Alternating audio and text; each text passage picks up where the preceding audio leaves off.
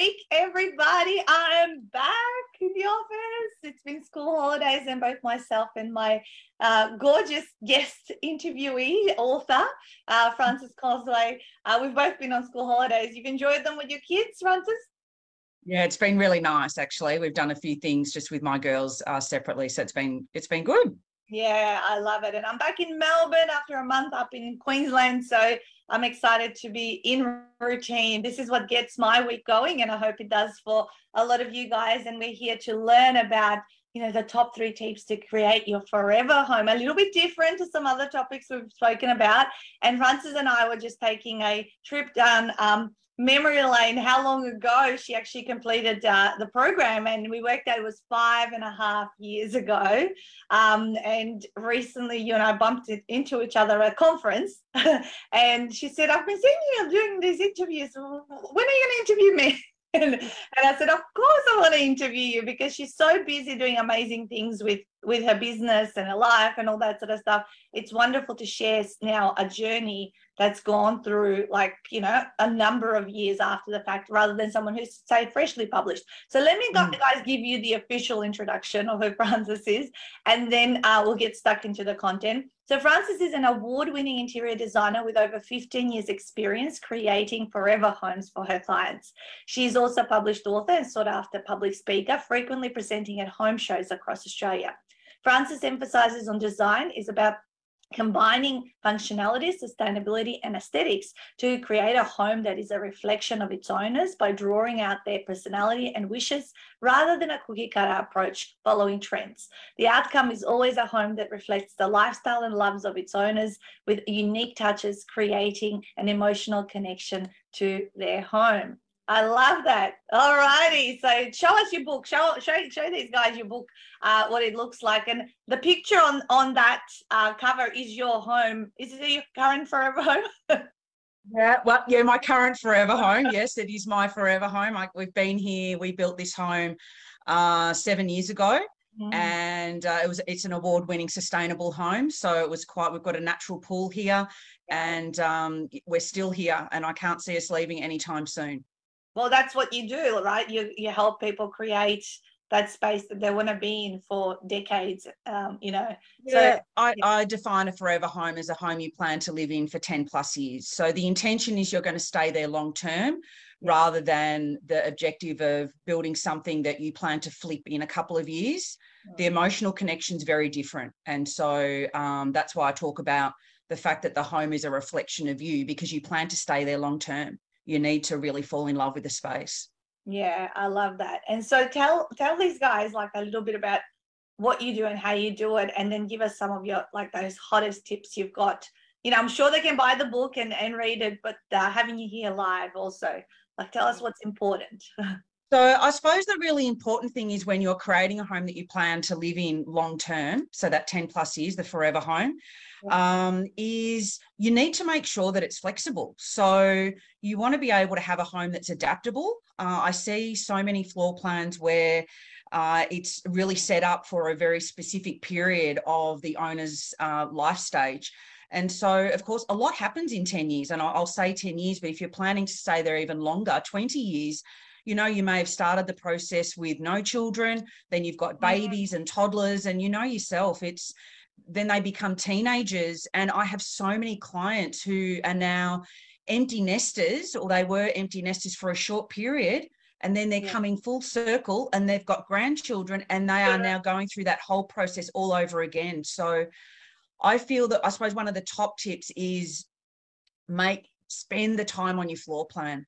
Make mm. sure that the floor plan is so right and don't have any doubts about it and and it's often um, really worthwhile getting a second opinion on your floor plan someone that's not involved so that they can really review it with a fresh set of eyes to make sure that rooms can be multiple things. They can be more than one thing over the life of you staying in the home that they're not just set up as one thing. Um, so i often advise clients to not have built-in furniture in the study for example because that room might be able to be a bedroom or a nursery or a playroom over the lifetime of you staying in that home. So i am really passionate about floor plans.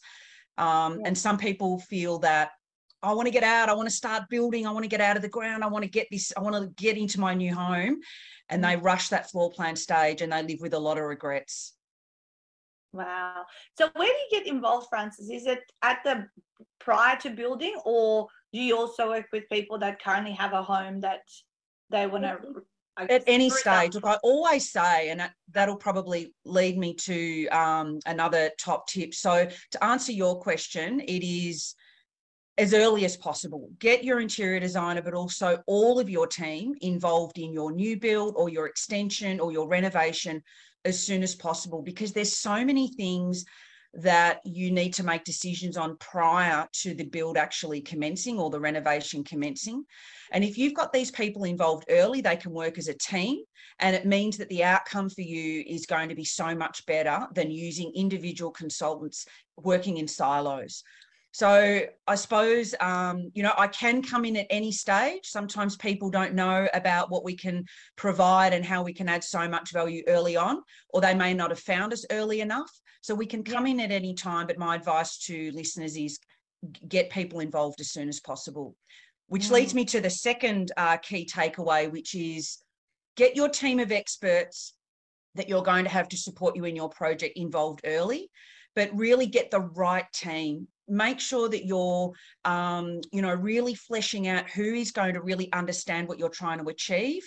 They're going to be with you for a long time so you need to have a connection with these people. Not you know it's like your friends you need to feel like these people get you but they're going to save you a lot of time and money and provide advice and expert knowledge to support yeah. and help you make the right decisions for your home and often it's things you hadn't even thought about and that's why you engage them that's right. You ask the questions that we don't think about asking ourselves because you just do it day in and day out, right? That's right. Yeah. And I mean, that's what it's like, you know, you go to a doctor to get expert advice. So you're not mm-hmm. expected to know all that information. That's why everyone has an expert. They've all got their area of expertise. So um, they're yeah. going to help you along the way. It's an investment to make sure you're making the right decisions and that you are exposed to things you hadn't even thought about yeah and that you're not backtracking having made you know silly decisions or ones without because yeah i mean i wouldn't know what you do um, and vice versa. This is why you know we would engage each other's expertise if if we needed to solve a particular problem right?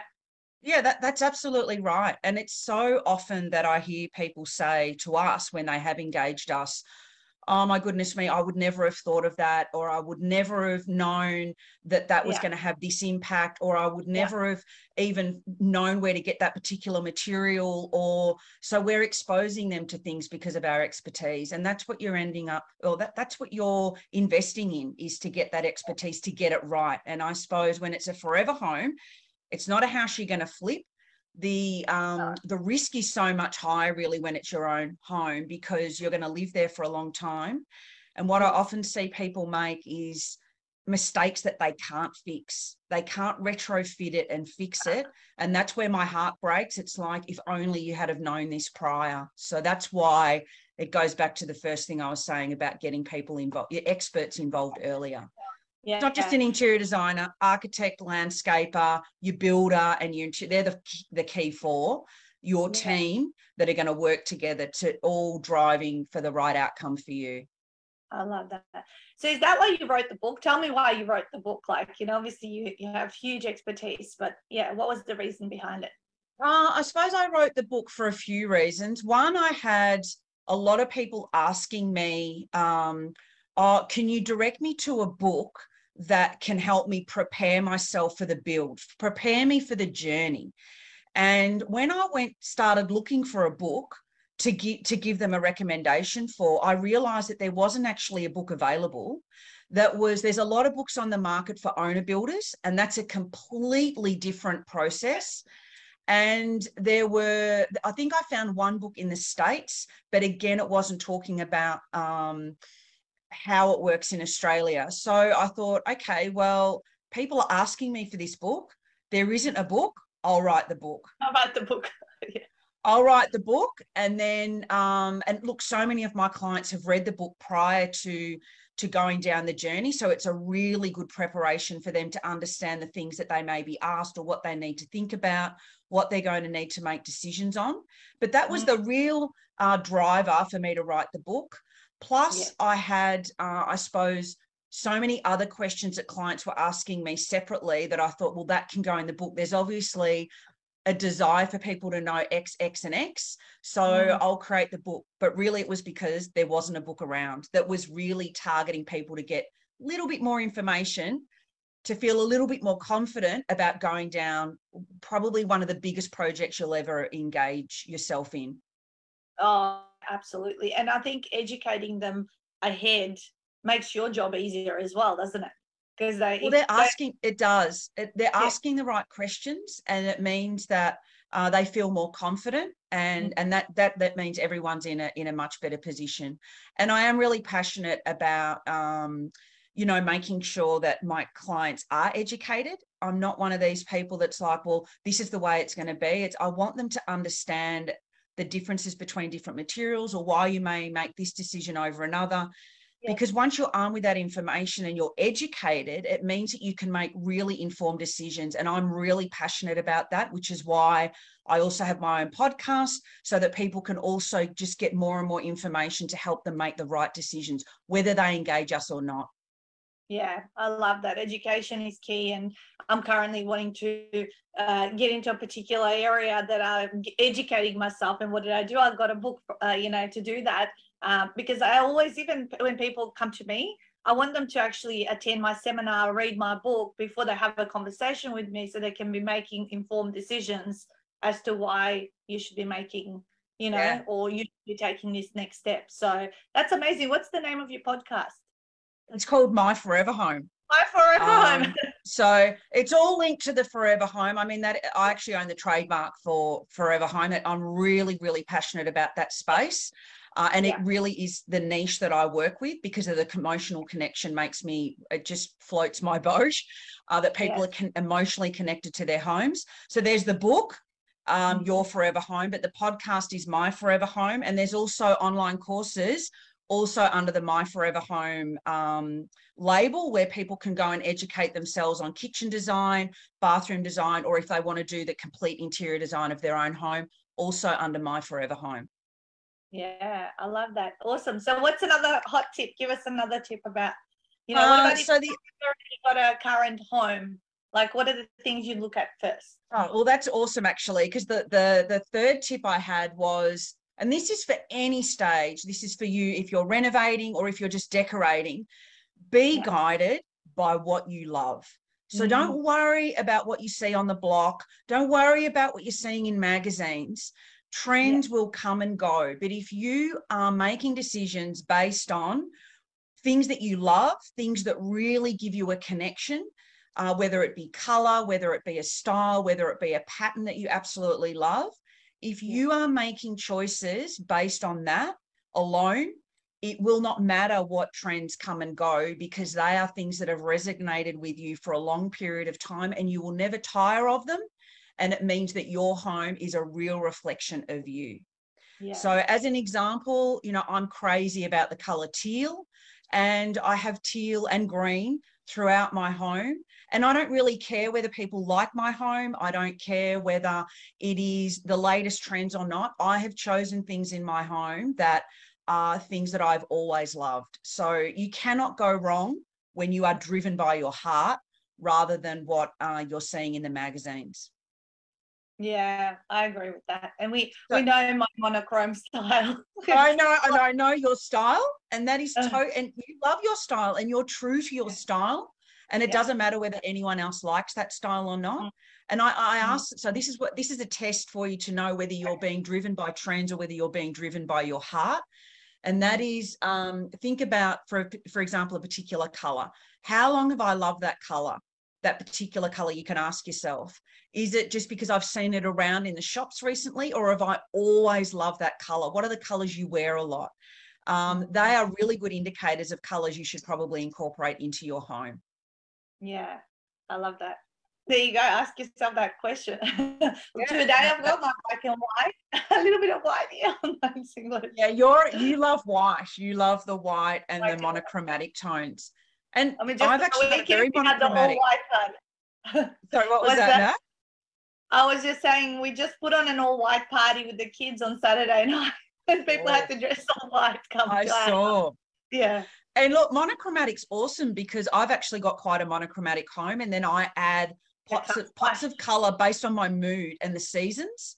So yeah. I have really earthy colors coming out in winter, and I bring in, you know, foliage from the garden and things like that. And then in summer, I then inject brighter colors. Yes. Um, and that's also where you can, you know, not spend a lot of money and have things that, um, you know, that that are really represent representing how you feel at the time. Yeah, yeah. I remember our very, very first home with Stuart, we had the splash of yellow amongst the monochrome. Um, and in our Queensland house, we've got the splash of red um, that you can see in various different spots around the place. So I get what you're saying. Can change the yeah with the seasons, and it feels a little yeah. different. Uh, I don't yeah. know what it is, but um, can you tell me? Do your daughters do this? Do they rearrange their room furniture? Um, you know, to get it like to feel like it's different.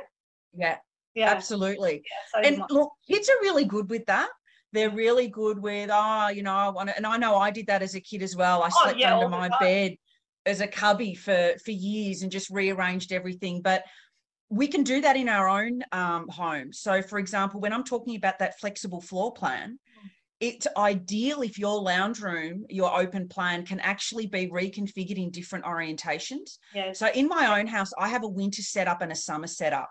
Ah, and yep. so I have my sofa facing facing a completely different direction in summer, and I call it the party setup because it's more open.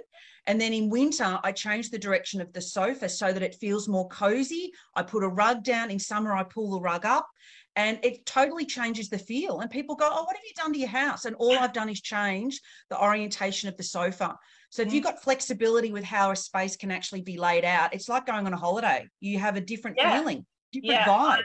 I highly recommend doing that because I remember also in our first home, we used to live in the summer in, it had two lounges at the two ends of the house, and one was yeah. like the summer lounge, and the other was the winter, and we would live in completely different spots in the house. So floor plan, floor plan, guys, that's that's the most important thing. It's all about the floor plan. And look, mm. I do a floor plan sanity check just because people want to know look is it is it right? You know what the number one thing is that i do with a floor plan sanity check when i'm looking at it for someone is putting in doors.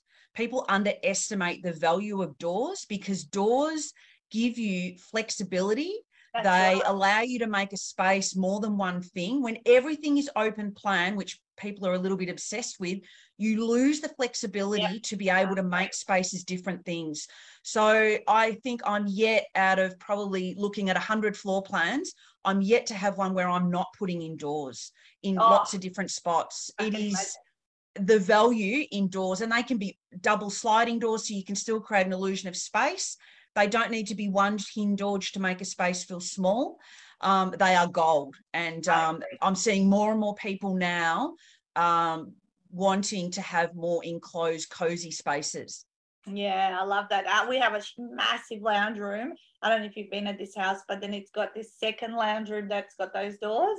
And uh, when we had the Perfect. party, we had the three kids in three different areas with all their different friends hanging out. Like you say, they grow and they change, and it's like yeah. the theater room's like a whole other hangout space for the boys that are, you know, the oldest and all that. And my daughter just said, oh, I love to hang out in the second kids' lounge room. And we were, the adults were in the main lounge and they just closed those doors and then they were hanging in there. So. And that's gold. And having the second living that mm. that does have doors, but a lot of floor plans, the second living is open. It doesn't have doors. But people forget about then the noise. So, you know, yeah. you've got a TV going in one and you've got the TV going in the open plan. If you don't have doors, yeah. Um, but also having a different flooring type. So we've got a second living, and I call it the winter room because it's got carpet. Yes. The open plan yes. doesn't have carpet. Yes. So we can create a really cozy environment. I've got heavy drapes in there. So in winter, we all congregate in there, even yeah. though it's not it's smaller, because we want to feel cozy. You want to create different feelings in different spaces. Yeah. So many things to think about. I'm just yeah. As you're talking, my head's like going, yep, yep. That we've got. That's exactly how it was. It was an owner builder for this particular home. Um, yeah. and the guy he keeps moving his wife to the next house, but they created this was going to be their forever home, I think. Yeah. And the woman thought they were never going to move, and three years after, like you know, obviously we bought bought the house, but they they made it with love. and and that's the thing a forever home is not necessarily until you're in your grave it is the intention is you're going to stay there long term life changes things may be thrown at you you're not expecting but you're going in there with the mindset of we plan to stay here who knows what happens to us down the track yeah yeah beautiful all right any other hot tips are you going to tell us a, a, little bit about the journey of writing the book? Yeah, of course, I'll go through the journey. Um, yeah, uh, like we were talking about before, I've got to put on my memory, but I do remember it very, um, very vividly. I suppose the last thing is invest in key pieces. Mm. Um, we have, unfortunately, what I call in Australia a, a very much a, a, disposable mindset when it comes to interiors. It's it's not a um, it's fast fashion interiors, I call it. So, like we have fast fashion for clothing, unfortunately, the mindset here is very much fast fashion interiors. And what I mean by that is if I buy cheap, uh, it doesn't matter because I can throw it away. Now, that's got a lot of implications for the environment, for sustainability, but it also means that you're not investing really good quality pieces. So, I always would suggest buy the best you can afford key pieces like sofas, dining tables, and things like that because they will stand the test of time and you only need to buy them once. Yeah. When I lived in Europe for 12 years, particularly in the Netherlands, their mentality, even for the younger generation, is when I buy something, I'm going to save up. I'm going to buy really good quality oh. because mm. that's going to stand the test of time. And you're generally then buying really good design, which yeah. is comfortable and is going to to last you. So it's a false economy when you're buying things thinking it's cheap because it's not going to last and then not, you're going to have to replace it anyway. Buy five times exactly so it's a false economy so yeah. i have still got in my home uh, things that i bought when i lived in amsterdam which is a good 30 years ago now 25 years ago i still have those pieces in my home today uh, they have stood the test of time i saved and i saved and i saved when i was in my mid 20s and um, and I've still got them because they are classic design and they're beautiful and they are part of my journey. They're part of my life story. Let's fill our homes with stories of you. Let's not make them so that, that there's nothing in there that talks about your life story. They're the most interesting homes to be a part of. Yeah. Did you get them shipped? Is that? Yeah, I shipped them. So I had pieces that I bought in London that I have here. I've, I've got pieces that I bought in the Netherlands uh, that I've got here. And I, yeah, I had a big container that came over and shipped wow. everything back. Mm. They're part of my story. Yeah. And my art is part of my story. And my home is then a reflection of these stages of my life. And I want to remember those stages and have those things around me.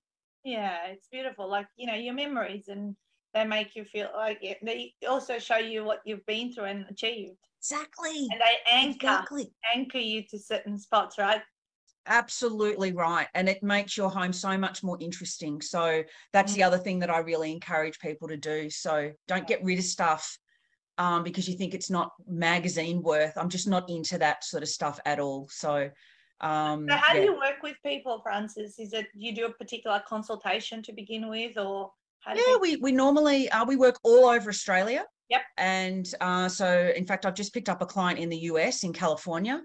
Um, so we, you know, it might just be an initial consultation uh, where I can advise, or it will be that we do we do fixed price proposals basically. So you know exactly what's going to be delivered.